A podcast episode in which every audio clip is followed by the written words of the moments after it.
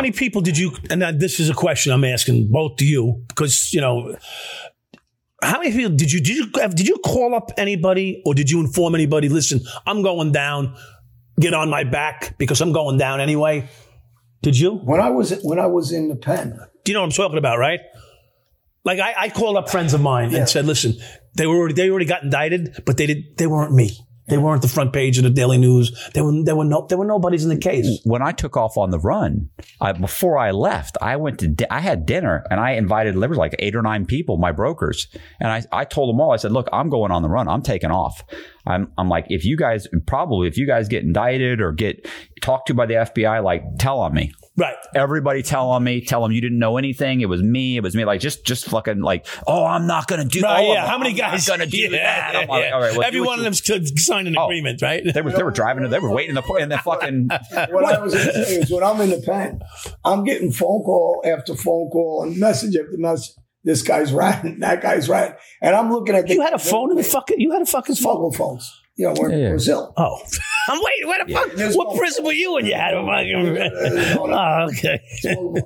and uh, so some of the guys, you know, we did the movie about Klaus, and you know, we discussed this. What movie? And I, we're doing a series called Nordic Narcos about Klaus's life. Oh, is it out yet? So, it'll be out next month. Okay. Yeah, but help him promote a little, all right? Klaus will promote. yeah. So uh, actually, I'm doing a radio show tomorrow in Denmark. Uh, I think four o'clock.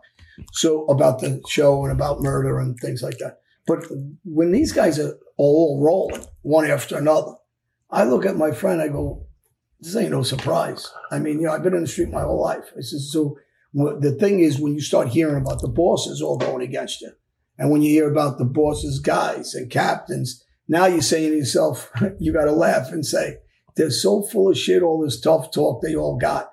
And they all got an excuse why they're meeting the FBI, why they're sitting down, why they're only giving a little information, why they do. This is nonsense talk. You know as well as I do. All these guys are talking. All of them are either doing it undercover snitches or they're informants or whatever they're doing. So when people think, when I was sitting there and think that they were going to do anything different, I'd be a fool to believe they're not going to talk. So when you talk to these guys, they know what it is. They know what all these guys are talking. They they, they know exactly what it is. So, you know, So all you saw all the stand up guys that that the stand up guys like you went to the meeting with eight guys, right? Yeah. I said, listen, Right. I got a problem. I'm leaving. Cover your ass. No, I'm a gangster. I'm not going to do it. Yeah, they're pen, these guys are pen ga- with the pen, right? Yeah, yeah. Listen, Yeah. nobody's killing each other in the mortgage in a Right. fucking in, over Normally. mortgage. Yeah. Normally, I mean yeah. that's not. they're not killing anybody in the mob. Yeah. 40 years ago with the myth of the mob. You know, Yeah. they were all trying to live off for 40 years ago, Right. 30 years ago. Yeah. This doesn't exist anymore. Yeah. You had a handful of killings within the mafia in the last 20 years. Handful. Yeah. You know, this it's over. Uh, and with the technology, with the sentences, You can't get away with anything today. they're making each other in their underwear. Otherwise, there's one or two we might have. The There's one or two we might have hit already. Uh, what is the name? Uh, uh, oh God, Joey Merlino, Skinny Joe. oh, Like, yeah, like the Philly I was, guy. I was the locked Philly up. guy. Yeah, I was locked up with him. How So- was he? Is he a nice guy? I mean, I don't know. You don't know either, I mean, I, I had lu- I had lunch at his table two or three times. He had no like in in Coleman. right? Um, I like guys are coming up to me like, Cox, how much time you got? I'm like, I got 26 years. I'm like, but somebody could fuck up and tell me where there's a body. I'll be out of here tomorrow. Right. And they go, oh, that's how it is. I go, that's exactly how it is. Like, I'm not here to make friends. Right. Like, I was no Right. qualm. And then when I actually got my sentence reduced, and people, everybody knew. Oh yeah, It was ten times as bad. So, so Oh, yeah, I Merlino's. guess I found out where the body. Yeah, I- yeah, an Yeah. idiot. Oh, I'm, you I'm- idiot. yeah, I'm not shy about it. Like Yeah. I'm, I'm leaving. Yeah. The guys are like, damn, bro. Like, Yeah, damn, bro. like, like they're like, yeah, they're like, shit, man, you ain't. So I guess you ain't the guy to fucking uh, do nothing with. I'm like, bro, you better hope they talk to you before they talk to me. 'Cause I'm telling them in the car on the way there. Yeah, and they're like, God damn, God. Yeah, like, yeah, yeah, that's how it is. Yeah. and you know, just joking around and you know, walk away and, but. The point is, is that Merlino's having lunch with me on a couple of occasions, Yeah. and Tommy's there.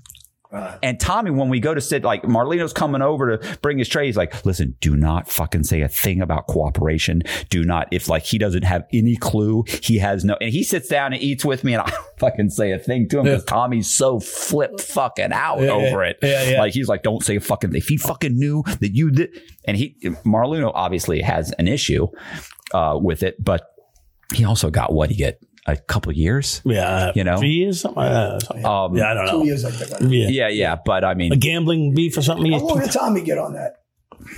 Six months. oh god, he got. Yeah, he got. I think he got like six months. And listen, you'd have thought. You'd have fucking thought they gave him ten years. Oh yeah, no You think question. He fucking no question. He bitched and moaned the entire. He fucking hustled and bitched and moaned the whole time. I was like, "What are you doing?" He's like, "I fucking believe they gave me this much time. Can't believe it." I'm like, "Are you?" you spent more time taking a shit. I- I was gonna you say, spent I- more time taking a I shit. stood in lines longer than you. what are you talking about? Like, I need to get halfway house. You got to call. Like, he's bribing people. Go talk to the fucking counselor. Go this, go that. It's like, what are you doing, bro? It's six months. It's a joke. Yeah. It's nothing. It's, you're going to Yeah. get halfway house. Calm down. You'll get a few months. I mean, yeah, fucking, he it's complained. incredible. Fuck. Yeah. But I, honestly, like, he was one of the guys putting money on your books.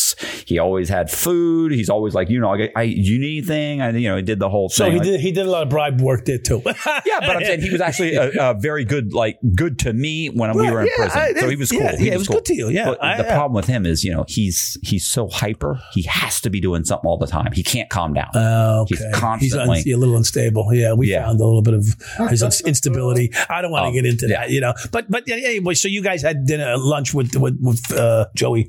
Yeah, well, they ate all- Skinny they ate all Joey? the time. What do they call him? Skinny Joey? I mean, is that is that his I nickname? he likes- yeah, yeah. I, I don't know, but, but they had they had it. Uh, uh, Yeah. they had lunch all the time. But I'm saying it's comical because I would go and sit at his table. He fucking just, you know, hey, what's up?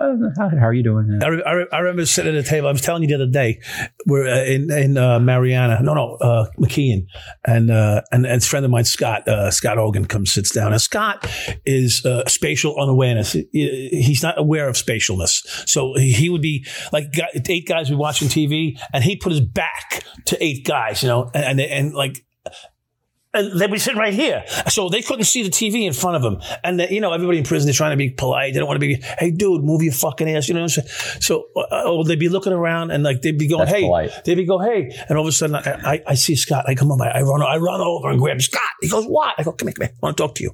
He goes, what? I go, can you stand over here? There's eight guys behind you trying to watch the fucking game and you're standing in front of them. So he sits down at, at lunch with us one day. Uh, and he sat with me quite often, but there's another guy at the table who's just straight up convict all his life. This guy's a convict all his life. We're inmates. this guy's a convict. He's done state bids. He's done everything in his life. That's his whole life. This is his whole life, right? This is his life. This is what he's done. Scott sits down, rah, rah, rah, and he goes, takes up a fucking tissue and blows his nose at the table. The guy gets up and says, "You dirty motherfucker! Don't you ever do that in front of me again!" I'm like, Scott. What are you? I'm trying to grab him. Don't do that. You know, and it was a hanker. It was, it was a hanker like this big. But I told you the other day, a guy did it at the chow hall, right? I wasn't sitting there. I was at another table. And I didn't know the day before the guy warned him. He passed gas. The next day, or two days, whatever it was, a week, I don't because I wasn't at the table. I'm sitting, I missed it. I Now, where was this? What, what prison was this at? It was uh, uh, McKean. Okay. Oh, yeah. And uh, the dream.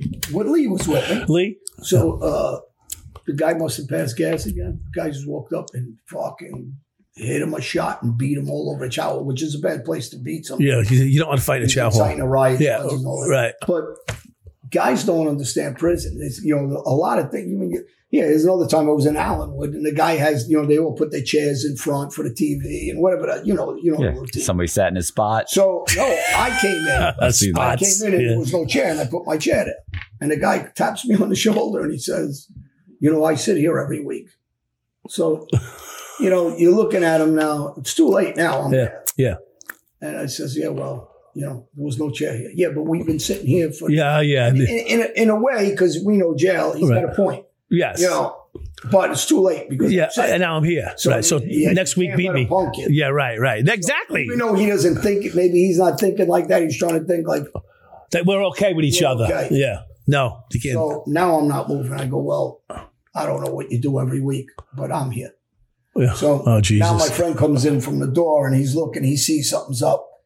And he looks at me and the guy walks out. So I know what he's doing. He's going to go put on his boots. Oh, yeah, yeah, I yeah. walk over to my friend and he goes, you know, they watch basketball every day in front there. I go, it's too fucking late now. Yeah, now, you, now, now it doesn't matter. It don't matter. Yeah. the sausage Yeah. dinner don't Right. fucking matter. You know, I made the move already. Right. And I'm here and I Right. didn't, you know, thinking back on it, you know, who knows how do you handle a situation? Because I've been in jails my whole life too. So, you know, now you got to say to yourself, well, well, it's me. I'm not the, the other guy. I'm not this average guy sitting here. Right. And uh, so he goes in, puts his boots on, and six guys are, are there. And, and I think we're going to go. And then one of the guys, kind of, one of his friends that was friendly with me, was like, man, he tells his friend, just go sit there for today. And back and forth. And I ended up staying, even though I didn't want to stay anymore. Actually, I didn't want to stay. You didn't want to watch the I- game. no, I didn't yeah. want to watch. But at that point, you're not But. I couldn't go nowhere. So my other friend says, why did you do that? I says, actually, I didn't do it purposely. Right. It just happened. And then I just wasn't going to back down after that because it wouldn't look right. right. Yeah. So, you know, and I didn't give a fuck about the game. I didn't give a fuck about the chair. But I, I kind of was, when you think back on it, I was wrong. Because, but I just didn't want to let people think that I'm moving for somebody. Right. The the same situation. I was in the medium, and this guy sat in the other guy's spot, and he waited until the guy like he never said nothing. He walked in, he saw it. Like other guys knew, okay, shit, was his he's sitting in his Yeah. spot. He didn't say anything. He waited like forty five minutes. The guy finally got up, picked up his chair, and left. So he comes up, he's like, "Hey, man," he's like, "Look, the spot you were sitting in, that's my spot. Like, I don't." He's like, "Yeah, well, you weren't there." He's like, "I understand, but that's my spot. Like, don't sit there again. All right, all right. I, you know, I don't want any problems. Just don't sit." there. Guy goes, "Yeah, all right, man, whatever." Next day, Yeah. puts his chair down. Okay, well, I thought to me he handled it right. I you weren't sitting there. Yeah. He didn't know any better. You tell him later. Right. Didn't tell him like yours, where he said, "No, no, you, he's trying to get you to like move." Right. Yeah. Like, no, no, now you're embarrassing Right, me. Now, course, like you said, course, now I look like a fucking punk and I Yeah. can't move. He should have just waited for you to move. Right. But then, guess what? The next day, guy sat there again. Yeah, well, now he's Now he he's- looked at- Now he's saying, "Let's go." Yeah, that's what he, he, said. He didn't say anything. He just looked at him. Okay. He went upstairs. He got a fucking broom for the mob. came back that water was whack, just He right in the back to. of the He dude had to. Fell down. I hit the fucking get hit over knocked him out. he had to. He Yeah. had to. I mean, we all He had to do that. But we Yeah, all used to I- I- chairs out in, in, a, in a spot. Yeah, yeah. I mean, but you really think about it when a guy comes in from jailhouse guy, and you're not going to do that to him either because we've been down a long Yeah, time. yeah. Say, listen, I don't care what you did.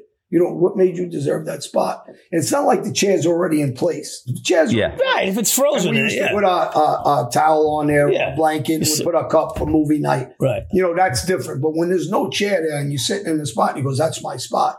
Yeah, it's just stupid. Yeah. Stupid. It, it is. These It's are dumb shit things It- that happen. it's- Yeah, oh, it's super- I, I had, Super I, stupid, I, I, yeah. so, so I was down 11 years, 11 and a half years. And I, I, I might have told you a story. I don't think you, I told you the story. So I get, I, I, I watch Friends. Like Friends comes on every day, right? So, so you know, and I, listen. I look forward to watching Friends. Could you imagine? I like Joey and the other assholes on the show. It was fun. Plus Jennifer Aniston's on there, Cox and the other blonde. So it's a fun show. So they do one little thing that I always went like that in the middle in, in the introduction to the in the, the jingle to the show, right? And, and I do that, and I do it every time. So some guy, some guy, I don't know, Redbone, they call him. He, he's sitting there with the, with the big with these big cars headphones on, and he goes, "Hey," I go, "Yeah." He goes, "Can you not clap your fucking hands? It, it hurts my ears." I go, "Excuse me." Now he already made a mistake. He wasn't kind. He said, "Oh, you're hurting my ears. Stop me." I go, now, what do you mean? He goes, yeah. I said, "Look," I said, I've been doing this for fucking three years. Now I'm getting ready to go home in three months. yeah. He goes, I'm, I, I've been doing, I said, I've been doing this for three years. He goes, well, well, I don't like it. I said, oh, you don't like it? I go, okay, wait till next time. So I said, I'm going to tell you what. I said, how about this? You go fuck yourself and don't ever talk to me again. I said, and I'll do this every day for the next, for the rest of the time I'm here. Next day, Mike, you know, he knows, I don't know him. Right. Redbone. You know, Mike, yeah. Come here, I want to talk to you. I said, ah, this guy wants to fucking bring it, straighten it out, whatever. Because that's what we do in prison. Says, come on, come on. I- I- I- and I'm stupid. Because I'm straight up. Well, you said it. We didn't. Because I'm straight up. I'm straight up. You want to talk to me? Come on, let's go talk. You know, what's going to happen when we talk is up to us, right? When we, we work it out. Walk in his cell, closes the door, and a guy six foot eight stands in front of the door on the other side. Hmm. and he pulls out a knife like this fucking long. Yeah, ah, ah, ah, I was telling you the story. Ah, I, I would. Eh, I'm never going home. I got nothing to go home to. He's going home in six weeks. I got nothing to go home to. Uh, you know, he's a guy from D.C. D.C. They're- they're state, they're actually state inmates. Yeah. D.C. Yeah, yeah. D.C. prisoners. People don't know for the federal, yeah, the federal system. yeah. yeah. So he's a he's a state inmate, and, and I, I, Redbone, and I ain't going home. And I, I, I, I and I went. I looked at him and I tell this story. It's fucking, it's intense when I really get into it. And I looked at him and I said, boy, that knife's going to kill this motherfucker. His own knife. He's going to die from his own fucking knife. That's how I fucking dealt with it. Of course, I said, dear God, forgive me because I'm going to kill him and I'm going home in three months.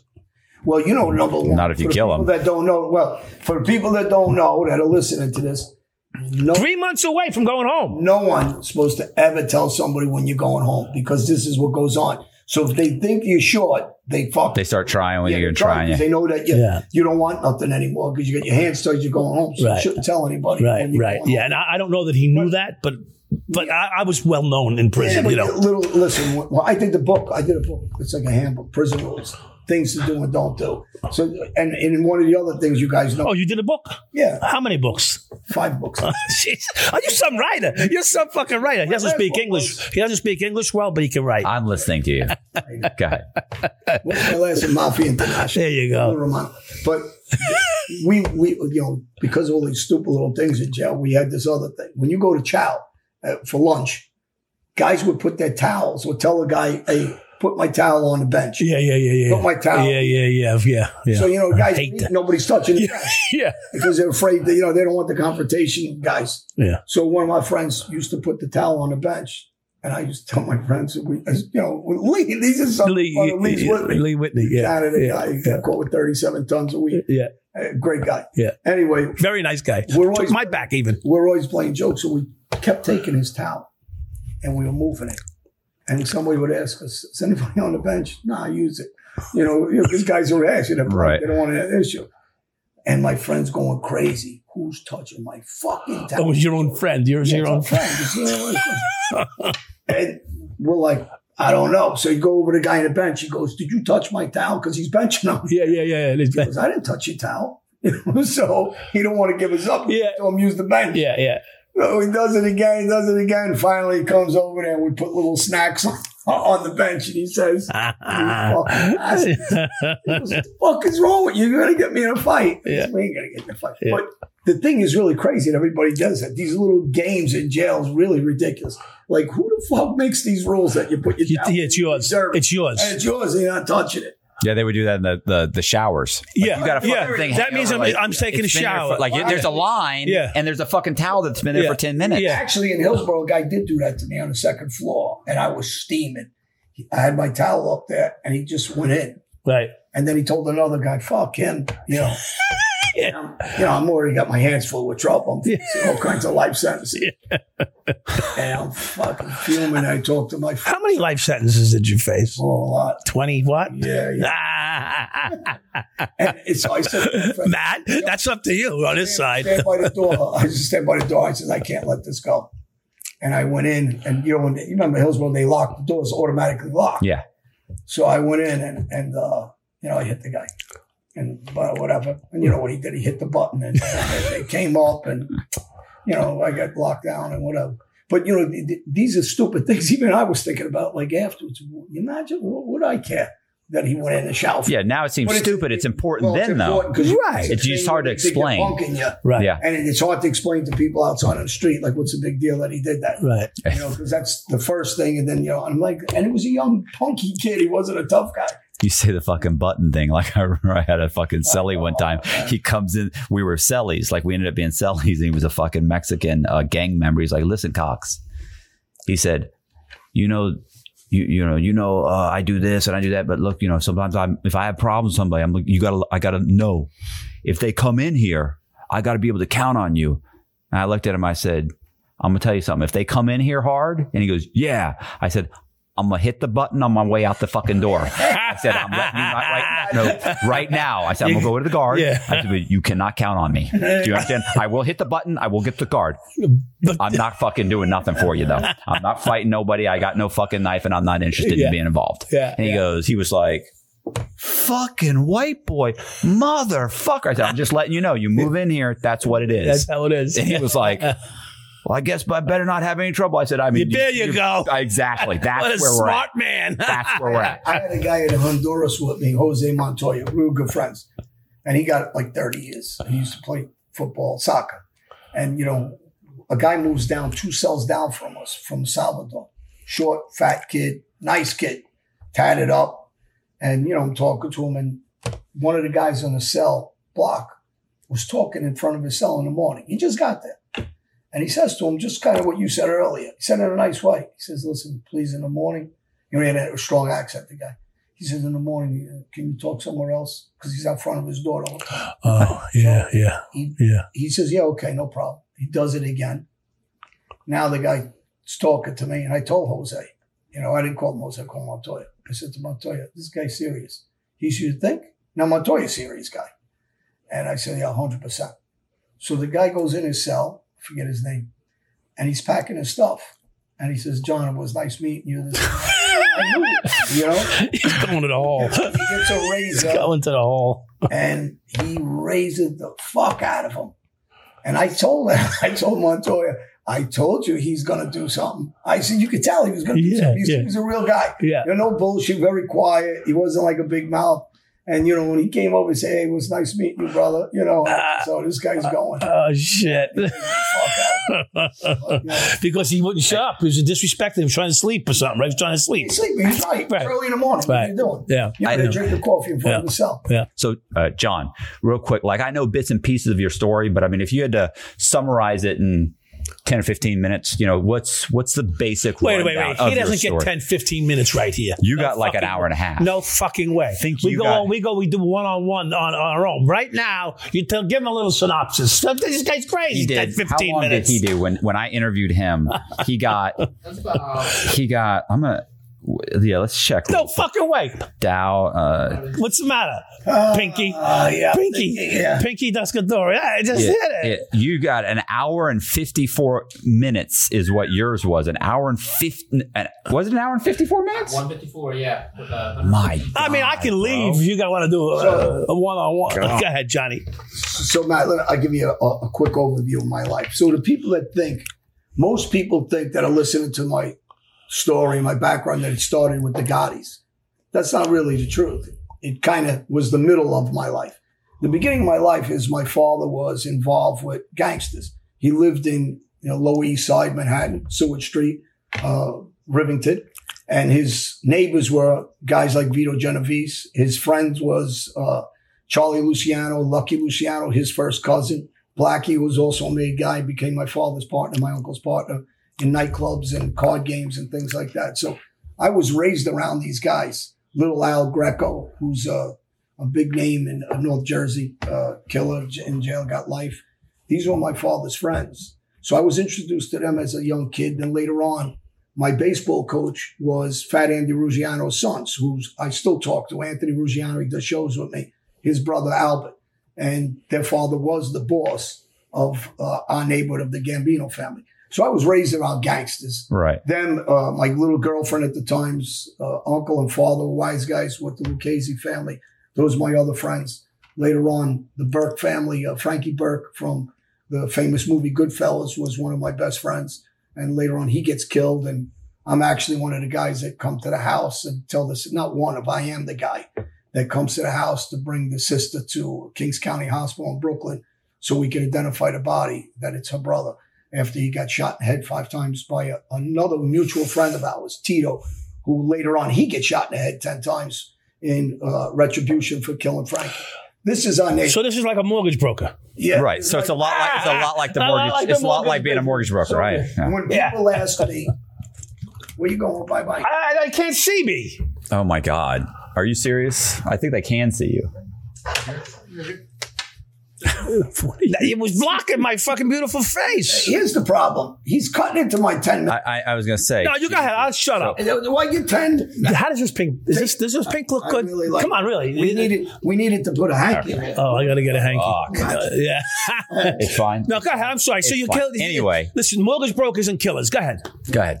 Ah, that's a good title. I grew up in a, in a very violent world, whether I liked it or not, around serious gangsters, top Right. gangsters in the world. Later on, I end up with the Gottis.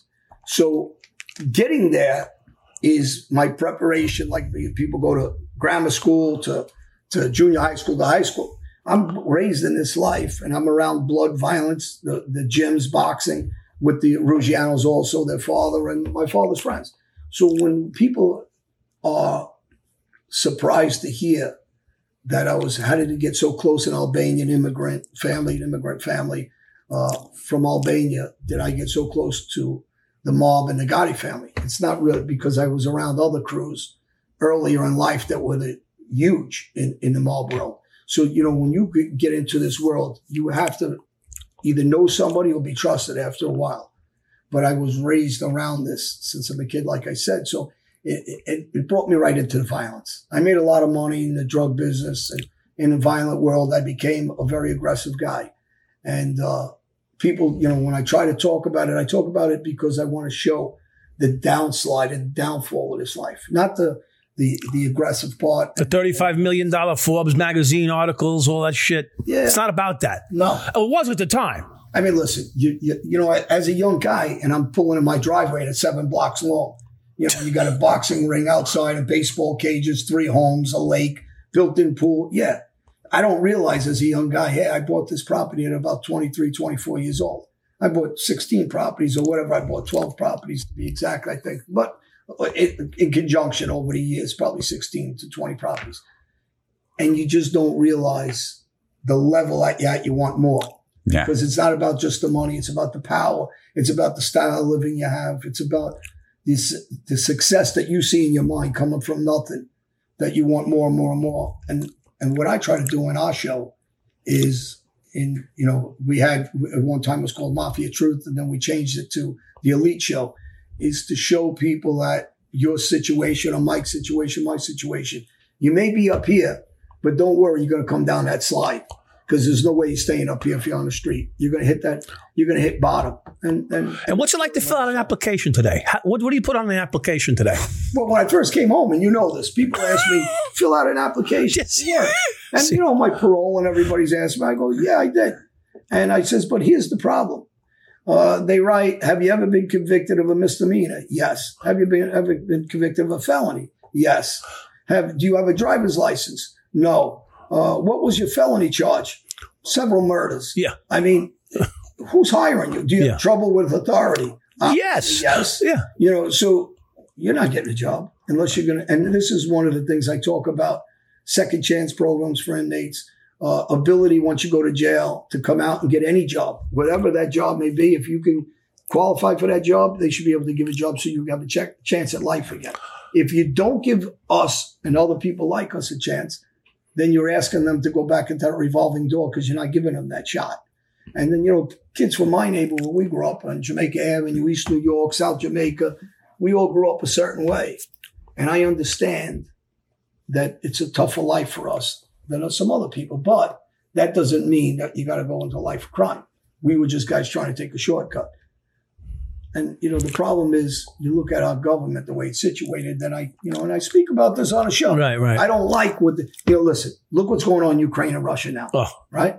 Who knows what's true because we know we can't trust our media. We know what they've been telling us for two years during the pandemic. We know what they're telling us during BLM. Don't believe your lying eyes that you see. what the burning you know, buildings? burning buildings. Uh, it's a please be peaceful, mo- peaceful riot. Yeah. it's a So, peaceful It's a peaceful riot. demonstration. this is a joke. So when we see that the manipulation just of that, then I'm not sure that anybody's ever going to believe the media what's going on in Ukraine and and Russia. You got to question everything that's being said now because we've seen so much lying going on to us that they, this government has allowed this to happen. Where now we are no different than a third world country of bullshit media. We're no different. We're not getting the real story. We don't know really. And I've seen some UFC fighters actually talk about this. We don't know what went on. We do know one thing: Biden was over in Ukraine uh, before he was elected president. Was pocketing all kinds of money, and there was a situation. All of a sudden, now we're in the middle of getting ourselves involved in a war. And as bad as I feel for the people and the kids, because you feel terrible for them, it's the governments we don't trust because we don't know what's really going on. And, and like that, and I'm going to make a correlation with the mob world, it's the same thing. It's all smoke and mirrors and bullshit. And when you buy into it, you're really a sucker. The other day, the other day, Matt, John and I had a conversation. Go ahead. I'm sorry. No, I was. I'm not saying anything. Okay. I- I thought you had a question there. No. The other day, John and I were driving in the car, and John says to me, if I put that much energy and effort that I put into this whole lifestyle into a regular job or business, how much where would we be today? In other words, so because we're looking at million dollar homes and, and the things that you know, like you were in construction. You, I don't know if you did any flipping, but you did mortgaging and all that stuff. If if we just put that kind of energy and effort into the we call it easy money, but by the way. There is no easy money. The dope money, all that money, nothing's easy because there's a cost to all of it. The, the free money you got, there was a cost to all of it. At the time, it seems easy and free, but the cost is, is listen, we're paying the rest of our lives for it, including yourself. We'll, we'll I worked, for very, I worked very hard at fraud. yeah, yeah. It, So, it was a lot of work. But if yeah. you pull out legit, if you bought a house, flipped it, bought another one, flipped But, it, but you were very successful for, in, in the fraud business until you went to jail. Right. You got caught. Yeah. right, But the thing is, the way we helping each other now, doing this, we could have helped each other back then the right way, Yeah. right. and became very successful. If three guys with half the brains that we right have, guys, like Yeah. Uh, you know, I helped guys like you know, I used Duke Mandel and Timmy Donovan early. These guys I helped. I gave them all kinds of money. I started them out in businesses, and they fucked me. Yeah. And you know, this is you know, this also is the problem. You have guys that are just not nice guys. It doesn't matter what I did for a living. I wasn't a beat artist. These guys are beat artists. I would help them along, and you would think they'd be dedicated for me to the rest of their lives. Instead, they're trying to dig in your pocket when you're sleeping.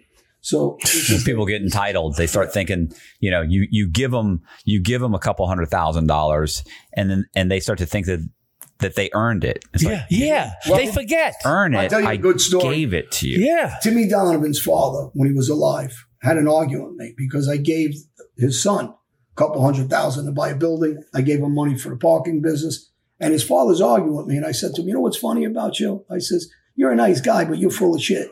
You wouldn't give your own son a dollar because you didn't trust him. But it's okay for him to take my money, go ride around on motorcycles inside my inside my building, sell weed, bookmake, and do anything else to fuck me out of my money without my permission. I said, play around like it was a couple of bucks, but why didn't you give him money? If you if you had such good faith in your son, you never trusted your own son. So you're talking you're talking bullshit. Just be a real guy and say the way it is. But the problem is guys don't want to be honest with themselves because you know being honest with themselves, they got to be truthful about their kid, what they raised. How many murders did you plead guilty to? Uh, I think I pled to six murders, uh, conspiracies four and two, and uh, about forty shootings. Yeah, that's an. Well, I mean, I, I, I don't know. No, no. The reason is, Threw that in there. yeah, I don't know why I threw it He's- in there. he's, uh, no, no, everybody's always curious to ask me that question. Yeah, And I I never, really- I actually never asked him that question until just now. By Oh, the yeah? way, that's the first time I ever asked him that question. And, Yeah. and I got to say though, when people ask me that question, whether it's you or somebody else, I try to be to show kids this life is bullshit by me saying, "Don't believe the rest of these guys. They didn't do this. They didn't do the work." Because you could put anybody on here, and you got to sit with them and be very specific. I'm always asking everybody to do, and people always try to dance around it. Well, ask a guy. Can you tell me the first time you did this kind of shooting?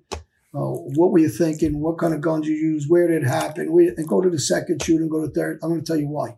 Most of them are going to stop at one or maybe two. Right. And I blast Sammy Gravano for that all the time because he tells everybody he's a perfect killer on his shows. He had a lot to say about me, but I've confronted him a hundred times. He only shot a gun once. The second one I don't count because the second time was a 15 or 16 year old boy. So that's his claim to fame being a tough guy. They're full of shit. And if you weren't full of shit, you'd see there and list it when you're doing your, your podcast and you'd say, I did this, I did that, I did this. Instead, he tells you he's good at murder when he really didn't. He, he didn't do anything.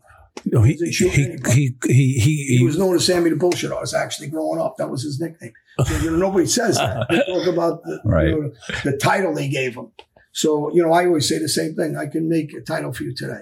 You are now the new concierge of podcasting. You're my underboss, and you know we can be full of shit like everybody else. Yeah. You know, because it's just some bullshit, and, and I, that's why I try to positive message to kids: don't buy, buy into any of this bullshit. get a job. Do the right Get a job with a we pen. decided the other day you can go to UPS, start off driving a truck or loading trucks or whatever, and if you stay with them ten years, watch how successful you get in stock options and everything. You don't Listen, need to bro, I. I say FedEx. All I use FedEx. I use the exact thing, same thing all the time. Only Yeah. I say FedEx. Yeah, yeah, my my yeah. You're right though. family member, I won't say who he is, was on the street with me in trouble, uh, faced murder charges, beat him, and he changes, turns his life around, and he works for a major corporation, right from nowhere, and he makes almost a half a million a year. So it can be done. Yeah. You know, if if if that's really you know the mindset is I didn't know any better. I guess I was raised in this life since I'm a kid.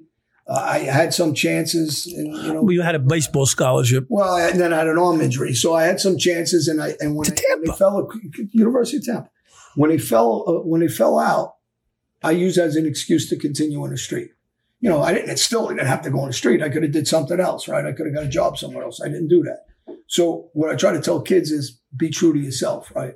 Well, not just kids, men, anybody, woman. Be true to yourself. Don't don't give up on yourself like that because you're just going to struggle the rest of your life, and it's going to bring you up. Look how much heartache we had. You know, we're talking about all the, the thing, but how much heartache did you sit with your hands in your, your your face crying? How many times you were depressed, sitting in jail cells, and you know everybody left you? You told a story earlier about your girl. Depressed. I was kissing the fucking cinder blocks. I woke up kissing cinder blocks. Got to come across, yeah. I was kissing cinder blocks like deep throating and everything, you know, in in in the joint. Yeah, I woke up. You wake up mad, like I thought there was someone there with me. I was kissing cinder block walls. That's not. That's not a joke. That's real. I fucking was But when I kissing. talk about the violence too, you got to remember. So when I'm talking about the violence, it's like I'm talking about somebody else. It was a different lifetime. Matt, Matt's like, what the fuck is he saying? Yeah, he. you didn't kiss no cinder blocks. I mean, You didn't yeah, kiss out of cinder all out of all the talent out there, this is what you you ran with this guy. You were kissing. Did you ever kiss a cinder block? No, Come on. no, Come on. no. None of those dreams.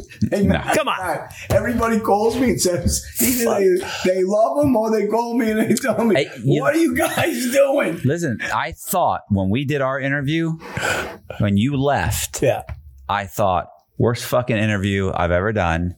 It was horrible. Yeah. It it I, I I totally when you left, I was like, holy shit! I never never asked him about this, never asked him about that. I was like, fuck, and I was like, oh, this is this is horrible. Yeah. And then that video just kept going and going and sh- and and the in the comment section, they either they was only two comments on him.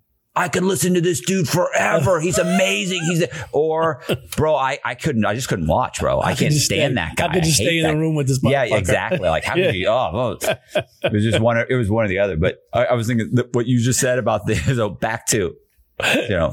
So Kiss Put and the block. wall up. Listen, Let's put the listen, listen, I, I, I'm always I'm always asked like if you could do it, not always, but you know, could you do it over again? You know, or do you regret? I always love the. yeah. Do you regret anything? Do I regret anything? Do I regret getting out of fucking prison at, at you know losing 13 years? Yeah. No, it was fun. Doing yeah yeah oh fun. I loved it. I loved it. um, getting out at 50 with nothing. Yeah. Everybody's given up on you. Oh, yeah. and rightfully so. so. You're a scumbag. Right. Like I'm doing scumbag fucking things. Right. You know, like when, in the first couple of years I was locked up, I, I was hated everybody. Everybody fucking piece of shit. This guy, I gave that guy money. I did this. I don't want to return my Yeah. calls. This guy, you know, everybody it was it was everybody else's fault. Right. And then eventually you get to that point where you start to realize, no, if you're lucky, because I know guys that did 20 years and still hate everybody. Yeah. And and they went out and they're bitter and they're going to die of a heart attack. Yeah. The truth is, by the time I, after a few years, I started realizing, no, I put me here. Yeah. And people say that now, man, I can't believe you did all that time. Can't believe that they gave you that much time. No, they didn't give me that much. I gave me that much. I put me in jail. Well, here's the problem, Matt, right? And I'm very honest too. And people ask me questions. I understand, really do understand why I shot and stabbed and batted a lot of guys. They deserved it. I'm th- this is being Right. honest. They Well, that's- that's- And Well, I was gonna say, these- list, If you if you've seen a list, I can write ten names right now. Yeah, but these are other these are other criminals. These are other guys that are Well, that are no, committed. It's not. It, it's yeah. It, it's not that. It's they are looking for when they test the waters and they're not sure. Like there's ten guys right now. I can write a list that I, in some ways, wish I was the guy I used to be because I'd slaughtered them because I know. I mean, current shit. guys. Current guys right, Right. now. Oh, okay. But here's the difference. Am I on that list? Uh, no, you're, you're off the list. You were on the list the other day because why you were snoring loud. I'm sorry. So it, those 10 guys are, they really deserve to get what I used to do. And they know I'm not going to do it. So they got big mouths and they talk nonsense and they're not in the league with me when it comes to this. They all try to because of their egos and they're full of shit and Right. whatever. And they talk and talk because it's eerie. You can type away and all that. But the difference is, and this is what I try to tell kids that are going through what I'm going through, or men that are going through what I'm going through. It ain't worth your own life to do that. Before I didn't realize that. I was willing to give up my life for that. Now I say to myself, as much as I want to do it, I'm not hurting myself. So that's always going to be my message to everybody. And I say it all the time: you might as well look in the mirror and shoot yourself then, because this is very easy for me to do what I used to do. I know they're full of shit because when there was no cameras out there, they weren't doing anything. Now there was technology and cameras. They're still talking when they didn't do it back then. So this is is at the end of the day, you got to say to yourself, "What's my life worth?" Now my life's worth something. Back then, I didn't think it was worth anything for whatever reason, and I went through therapy. And I now my high is to help other kids not do what I used to do. Say, I get what you're doing because you know people say "How'd you change?" I didn't change that much. I just don't react the same. I mean, I still have that same feeling to to go after guys that are really fucking with me, or guys that are screwing me, or guys like say Duke or Timmy. I just brought up their names earlier, or Mike Mallon, and these guys that robbed me and beat me. Every day I, I, I think about, you know, but I won't react anymore because I know that it's just not worth my life to react to these guys. And that these guys, somewhere down the line, are pieces of shit and they'll get what they got. And we got a show to do. You know, and I believe that really. You know, We got a show to do. Pay some way, I believe, with God, with karma, whatever. And you know, and I just look at it and I go, you know what, move forward, do the right thing, do the right thing for kids, and put them in the right direction, and put and do the right thing for myself and family, enjoy my life. Right. So I What a can good, what a nice guy. You're so sweet. Thanks. You're so sweet. he actually is a sweetheart and a charmer too. I tell you, he really. So, I, so I mean, he's Yeah. Yeah. 10 What? minutes. Yeah. Yeah. let- Stan, it was fucking thirty minutes. go. He's, Right. he's, he's got thirty minutes. Okay. All right. So a lot. So at one point you were given guns. Uh, at what what point? What was that for? What's going on with? Uh, it had something something to do with uh, Gotti Jr. Yeah, it, what happened was uh, in the mid '90s. I want to get you in the mic. I want them to hear that because you're so far away from the fucking mic. Yeah. motherfucker.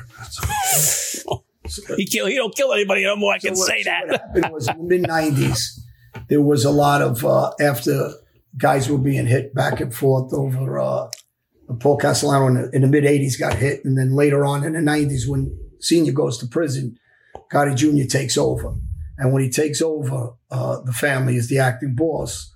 Uh, half of the family from the faction of the Castellanos aren't happy about Junior and leadership and Gotti Senior calling the shot from prison. And you have guys like uh, Danny Marino. Uh, you have guys like Joe Watts, I met Danny Marino just for the record. Yeah. Yeah, I did. You know, white uh, white Mercedes Benz convertible. Jimmy Fallon, uh, Jimmy Brown, Failla. Uh, you have these guys who are loyalists to Paul Castellano. And they don't like what happened. They don't respect Junior in the position, and Nicky Corozzo and, and so forth from the Brooklyn guys that start uh, having discussions about killing Gotti Jr. and killing his uncle, uh, John Gotti Sr.'s brother, Pete, and the brother-in-law, Carmine, at the time. So they discuss it. Somebody comes to see me, Charles uh, Koenig, and he says to me, uh, "Would you hit these guys?" And I said, "Tell me what's going on." He says, "Well, uh, they want him out of the way. They want to run the family. They don't want him there. Uh, they don't want Senior running the, you know, the, the family from prison. It's over for them." I said, "All right." And he said, Did you have a choice? You think at that moment? "Yeah, I had a choice. Yeah. Yeah, I had a choice, but I had my own problems with with Gotti at the time, not the father, but with the son and them, and they were talking too much, and I didn't like it. And and you know, I went through names in the past of guys I hit around him. You know, one of them Johnny Gebert, the other one Stevie Newell. That later on, I uh, he just passed away, became a friend of mine, believe it or not, again, and he was on my show. Uh, my own cousin Nicky, I shot him up. Uh, Joe Kane that was around him, we batted him. Then later on, we stabbed him up. He he was around Gotti, and then we robbed a couple bookmakers around him. Uh, we took one of his his uncle's uh, son-in-laws, and we we beat him real bad on the side of Bell Park. We left him for dead. So we started attacking all their guys, and they never retributed back. And so I guess they came to me to step it up to the next thing and hit these guys. They, brought, they gave me a, a machine gun. They gave me a nine millimeter. I took those guns and I put them in a tattoo shop in Ozone Park that everybody knew of. That was a friend of ours, and we grew up with him on Jamaica. He was a, childhood friend. And we put the guns in there in Kubo's shop. Now, he knew the guns were there. Obviously, they're in his safe, but he didn't know who the hit was on for. And it was supposed to be for them. And during the negotiations, we're trying to set up where we're going to hit him. We were going to hit him in a restaurant that we're going to. And I was going to come in through the back kitchen. And I had two shooters that were going to come in from the front and to make sure nobody could run out, and I was going to do the shooting uh, when we have a driver. At, at this point, after we're talking about how we're going to set up, how we're going to do that, who's going to come, they call off the hit and they ask for the guns back because what I was told, senior guys. That's never a good thing. Huh? Well, they agreed to they, they agreed to step it over, and they had a panel of guys who would run a family, and they agreed to let uh, certain guys like Nicky Corozzo step in on that panel and collect the, the money and see as as as really the face of the Gambino family. He's a legitimate gangster and tough guy. He's been around for for forever. Um, when they asked for the guns back, I refused to give them back because I know the situation I'm in now. That both sides, and then I'll be the guy in the middle.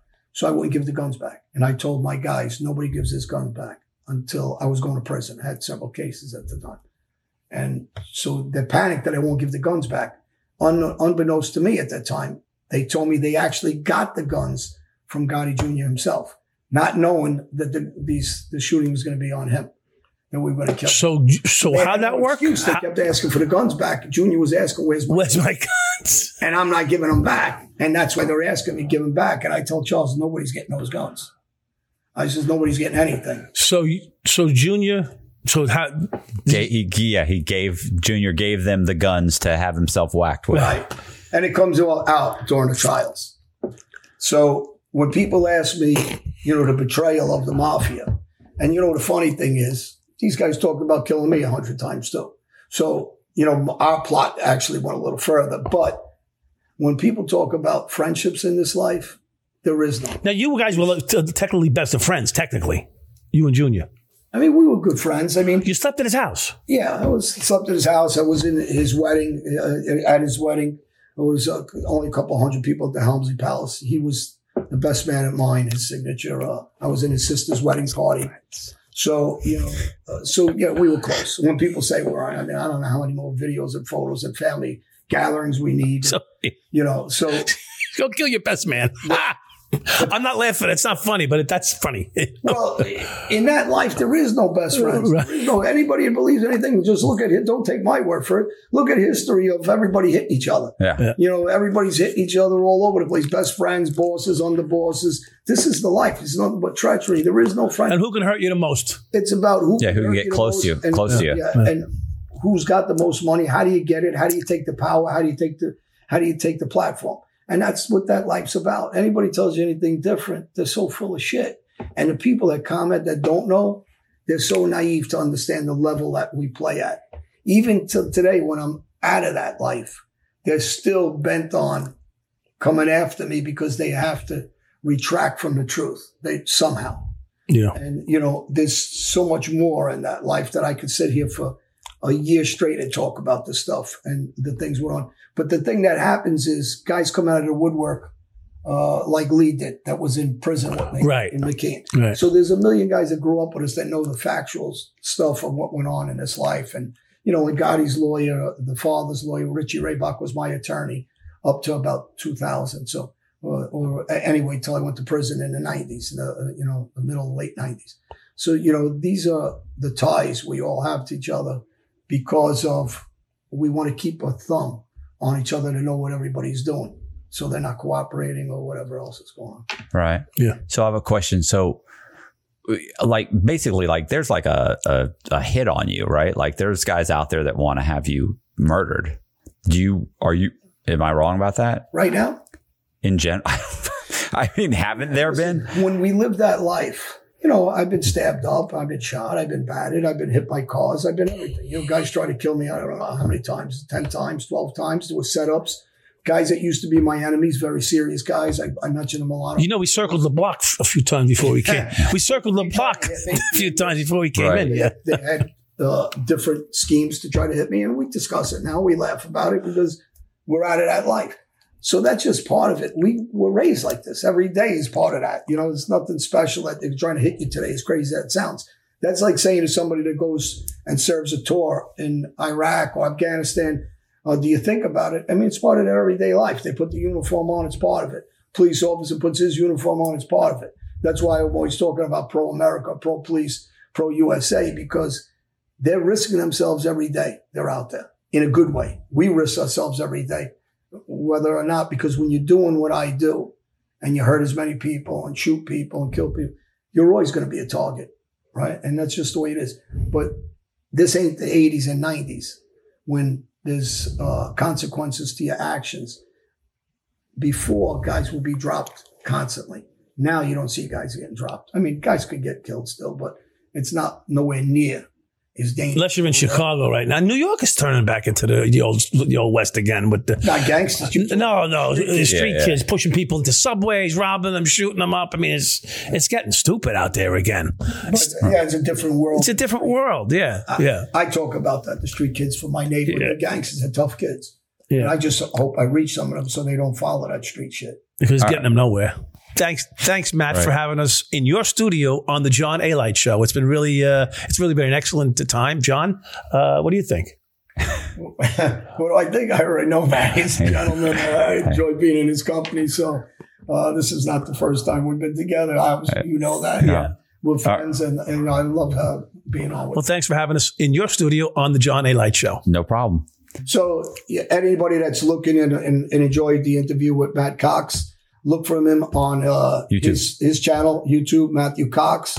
And if uh, you need any information, on, you know, you can always reach out to us on the True John Alite Instagram, my uh, website, johnalite.com. We have books. We have my baseball bats out that I sign and anything that you need schedules of my shows that are coming out, movies, uh, TV programs that'll all be on my website. So again, if you're looking for Matthew Cox on his channel, uh, you can find them on YouTube or ask me directly on emails or uh, write my uh, website. Thank you.